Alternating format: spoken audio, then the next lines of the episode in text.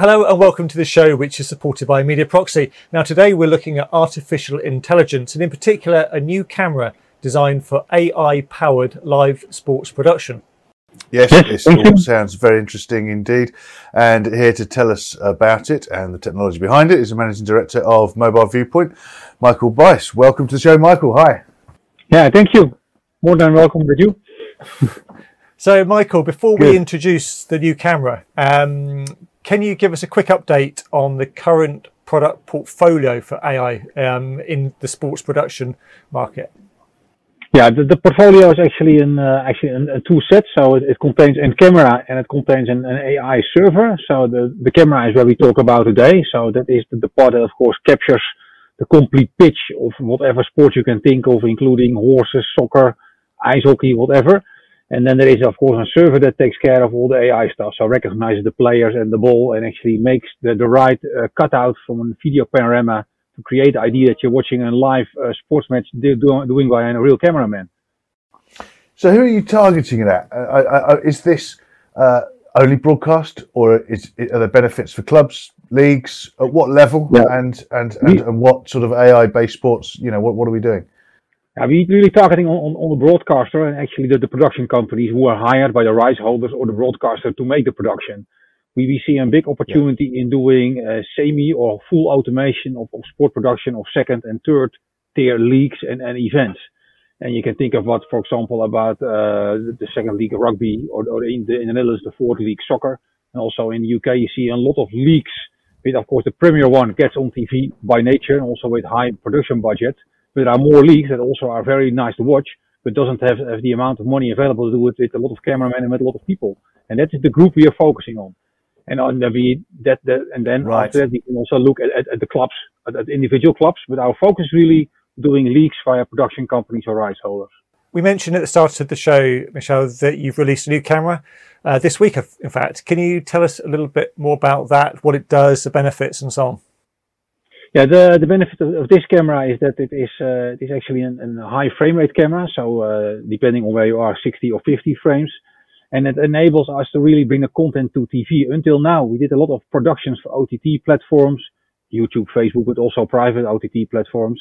And that looks fine. But as soon as you put the same content on a TV, it doesn't look really good. You see a bit of stuttering if you had the lower frame rate cameras.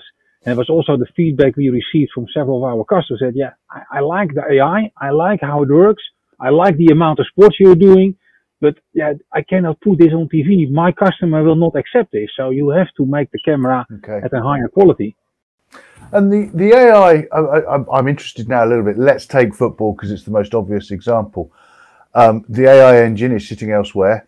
The camera, how is the AI identifying the ball or the player that's of interest? How is the AI working? I mean, without giving secrets away, but how's the AI working? What's it looking at? I can tell you. What you do with AI is actually the recognition. So you recognize the player and you recognize the ball or actually balls. Because when you look at the normal soccer pitch, there are many more people around the pitch, trainers, coaches, public. There are also many more balls times because they are laying there for a reserve or just by coincidence. So after the AI detects all the players, people, balls, then actually there's a lot of logic behind who defines what is the really interesting ball and what are really the interesting player. And then another layer of logic makes the right shot out of this whole big thing of recognition stuff. So the secret is sometimes a little bit more in the rules after the AI than in the AI itself. So with AI, we know that your Tesla car drives also automatically on the road.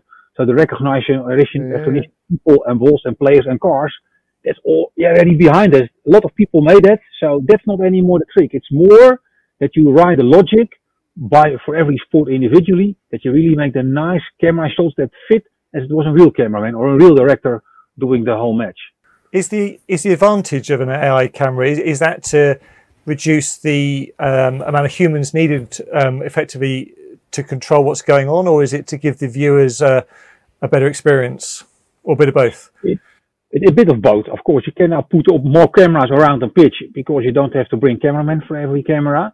And next to it, when I look at lower cost productions, then of course the cameraman also has sometimes does not have the right high quality camera, but it also looks a bit stuttery sometimes, and the position is sometimes a bit low to the pitch.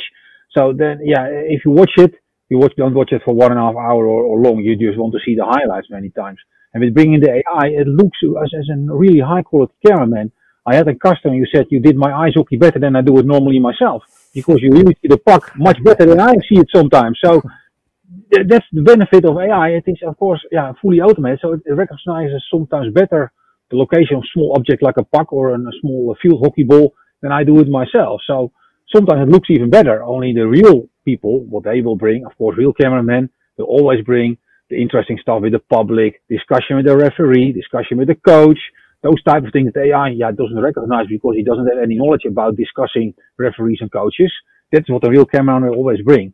So we see a big opportunity in AI-assisted solutions. So with this high-quality camera, you can make the pan and scan shots, as my customer says, but that you have this real cameraman who can, by pressing the record button on his camera, bring in the shots, the social shots, the interesting shots about a referee discussing something, the start of the match where everybody shake hands, those type of shots. There will always be room for a real cameraman. Where do you see the future? What's the roadmap now? Because if you've, let's say, not perfected it, but you've got to doing a very, very, very good job of the camera work on AI. Where's the Where's the future? The future is actually to adding our roadmap, and also what we think is the future is indeed adding more cameras. So putting more AI cameras around the pitch, so that you can also automatically switch between different views around a pitch. And if you talk about, for example, horse racing or cycling, you need that, because otherwise it's too far away to see anything. And then the last step is what we see is that you're also going to add real cameras on a PTZ head. So you can really send a real camera to a specific location where you know that the play is going on, and then you make shots with a high quality TV camera, but normally it's controlled by a cameraman, and now by a motorized head. Michel, last time we were speaking, it was middle of 2021, I think, and you were joined with Vislink CEO Mickey Miller, and we were discussing the acquisition by Vislink of Mobile Viewpoint. Now we're some way down that road now. How do you see the future for this new company partnership going forward? Now, what we see, of course, we have both our individual products. Of course, Vislink sells a lot in the high-end, low-delay wireless camera connections, and we more in the news and the more mobile sports like cycling. But we see a huge integration on the level of the control and management. We have an online management platform we call Link Matrix, and we are now one by one adding the Vislink equipment into the same control platform. So we bring to customers now something really new they never had before. That they can actually remotely control the decoders, they can remotely control their encoders, they can configure them. And also we are bringing, of course, the hybrid solution as well, so that you combine bonding with Cobham. So as soon as you follow the team from the stadium to the parking lot where they get on the bus, you can still keep on your connectivity using bonded technology. Now this is both in combination on management level, so that we integrated the Vislink equipment in our management platform called Link Matrix. And on the other end, of course, we are also combining our technology into a hybrid device, so to say. Let's pretend I'm now interested. I'm running whether it be a league, whether I'm in the UK or Europe, wherever worldwide may be. Who do I contact? Where do I find out more? Where do I start with looking at implementing this type of technology into my sports environment, sports production? Of course, you can contact us, of course, via our website. But on our website, you find quite a few examples of what we are doing. And of course, there we also find our contact details to get in touch with us. But you can also drop right away an email to me personally, and I will get back to you together with my colleagues to do you a presentation of the individual sports we are doing, and also opportunities which are there in the future. Brilliant, Michel. Thank you very much. I know you're a busy man, so we do appreciate your time. And of course, do check out the web links. We'll put those in the description below. Thanks to Media Proxy for their support, KitPlus TV, and thank you for watching. We'll see you next time.